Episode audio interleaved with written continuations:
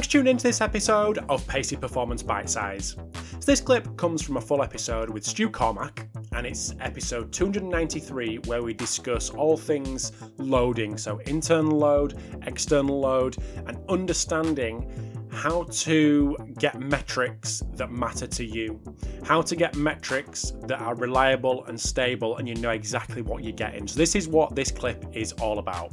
But just before we do dive in, I want to say a big thanks to RockDaisy for sponsoring this episode today. So, if you're looking for a free solution to be able to collect, analyze, visualize, and present data to coaches, check out AMS Lite from RockDaisy at rockdaisy.com in terms of the in, in terms of that exact process from a, a practitioner point of view, and we've got it on the list of, of I suppose internal validation. It comes back to what you were doing on the on the tablets um, yeah. back in uh, early two thousands. Yeah, obviously yeah. things have, have, have, slightly moved on since then, but I guess that the process is still very similar in terms of how we actually get to know what we should be collecting and what what is actually meaningful. So, from a practitioner point of view, on I know it's Friday today, but on Monday, if the world was in a normal state, how can people go through that process to to understand what they're collecting is, what they think they are, and mm. what is useful to them? Yeah, well, look, it's it, it's one of those things. It it kind of underpins in in my mind, um, you know, any of the decisions about the usability of the technology and the variables that come out of it. Uh, so I think there's there's a couple of steps. The first one, you know, is really the question around validity. So is the technology and the variable measuring what um, it, it purports to measure?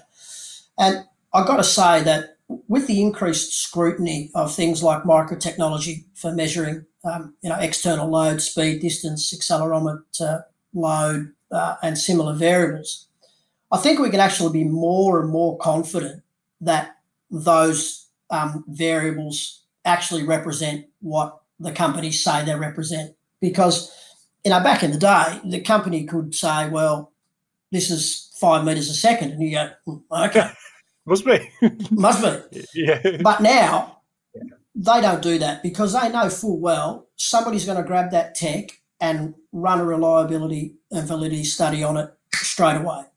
So, you know, I'm much more confident now um, about um, the, the validity and reliability of the technology. Having said that, I don't think any of us should just take it for granted. Uh, we shouldn't just accept, oh, that's the number. So, you know, some simple things like, you know, saying, well, if I want to buy the units, I want to trial them for a week and, and go out and do a test. And when you've got a known distance and it's a bit different, you question why. You know, is that is that filtering? Is it is it something else? Um, you know, run a little um, reliability trial um, in your program, so you get people to to run the same um, course a, a, number of times and, and see how consistent that that data is. It, it's not onerous, but I think it can give you some real confidence that that what um, you know you're investing probably a fairly large amount of money in is actually giving you um, what you expect. And I don't think you should have any qualms at all about um, comparing one brand of tech straight up against um, another brand. You know, put them both on your back and see whether you get the same number. And if not, I think you, should quite rightly expect a, a, good explanation as to why that's the case from the company.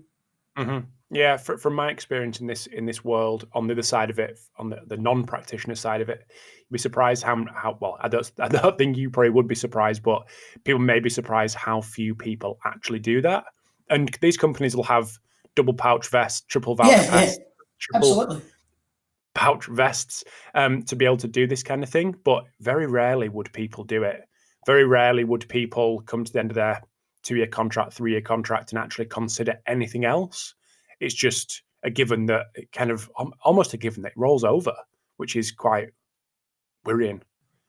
Yeah, it is. But you know, it's funny. You can understand the pressure on people. Um, you know, from a whole lot of angles as yeah, to why 100%. that's the case. Like, yeah, um, but but I just think you know we can probably take some steps that are relatively simple.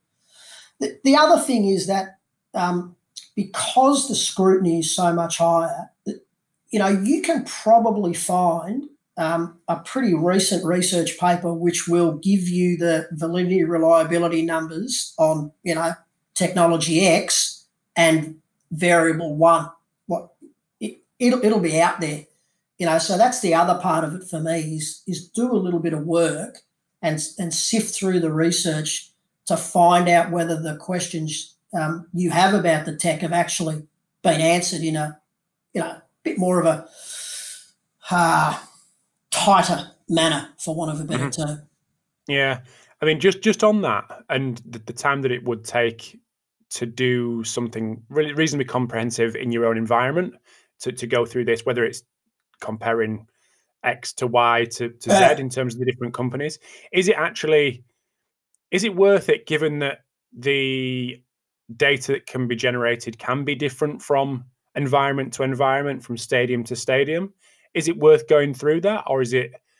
Do you think it is okay to kind of look at look into the research, or do we need to do both? Oh, look, I think in an ideal world you do both, um, but you know I'm realistic enough to to know that you know it, it's not with either. It's it's not in the realms of um, you know time or even sometimes expertise for, for people to do that with their um, in their own environment. So, so if they can't, I accept that completely. But what I would do is then make sure that I was really confident that um, I'd, I'd, explored, um, you know, the published work that examined that technology um, to be comfortable that I was I was putting my money on something um, that was in fact valid and reliable. And then, of course, there's, there's a second step of, you know, just because the metric's valid and reliable, is it meaningful? And so you, you can buy the best tech in the world, but if you're not using it um, in a way that's, you know, appropriate to kind of inform your practice, well, you know, that's a, that's a, a step that um, you probably really have to get right. Mm-hmm. Just going back to the early 2000s when you are oh, sorry pre 2000 when you were using the, the first the first one hertz unit. Were they just gps or was there any other inertial sensors in there? No. um, i'll be honest if there was we only looked at um, the gps yeah. So we were looking at plain um, speed and distance distance metrics um, yeah so that would have been yeah, early 2000s, very early 2000s. And um, that was the, the forerunner of, or the company was GP Sports, which yes. you'd be familiar with. Yeah, so that was their first one hertz unit. So quite interesting that, that Catapult and GP Sports both came out of um, Australia. Mm-hmm. So just moving on to the, the present day and the, the, I suppose the rise of inertial sensors and companies doing solely inertial sensors rather than combining that with the, the GPS device. Where where can that potentially head? Do you think in terms of the, the future of of inertial sensing, and the use of that to actually become meaningful alongside the GPS metrics? Yeah, uh, look, it, it's it's a fantastic point. Um, we've actually got a PhD project at the moment that's that's looking at um, some of those issues. Um, we've already done quite a bit of work that's utilised um, the accelerometers, um, as opposed to looking at you know GPS metrics such as speed and distance. Um, my my personal view is that uh, I think that is where um, the greatest insight is going to lie. Um, because speed and dist- distance are what I'd call relatively blunt metrics. Uh, they tend to be maintained relatively well. Um, they're fairly easy to measure. They're, they're, they're, pretty accurate. But these inertial sensors, they have a high sample rate. They tend to be very reliable. And, you know, in theory, depending on placement um, and some, um, you know, mathematical calculations, there's a potential to calculate um, some much more discrete um, representations of movement strategy. Um, and to me, that's um, where we're likely to find um, some real gems that uh, provide us with information about the status of our athlete and how they're performing. I guess because of that depth and because of that, like you say, high sample rate, that can potentially lead to being quite people have been quite daunted, I guess, with the with the amount of data that them kind of devices are going to are going to churn out. How how big a problem is that? And I guess uh, is it just the evolution of the cycle that people gravitate towards that as as people become more au fait with dealing with large sets of data? Um, yeah, po- possibly. Um, I, I, think, yeah, like everything, people will develop, um, you know, more more um, uh, user friendly approaches to, to deal with that. Um, technology companies will start to uh, automate more of the the output that comes uh, from those sensors, which of course comes with the challenge of us understanding exactly you know how those automated outputs are derived.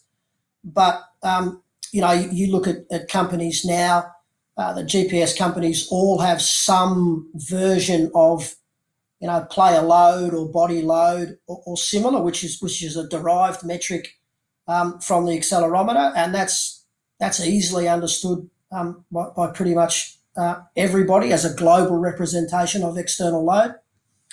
Um, you know, you can drill down a little bit further and start to look at perhaps the individual vectors or, um, you know, the contribution um, uh, or, or, the value of those um, variables at, you know, certain velocity bands, etc. Um, and then you've got um, companies like IMU who produce, you know, the IMU step and the new Trident sensors, which you know, on an iPad is giving you a whole lot of information about um, some quite discrete stride parameters. So, um, yeah, I think like like all things, it's going to evolve and become more and more user friendly um, as it's commercialised.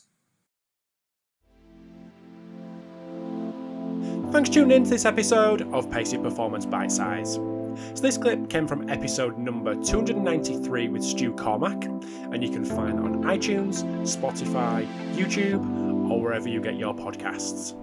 Big thanks to you for tuning in. Big thanks to RockDaisy for sponsoring this episode today, and I'll chat to you next time.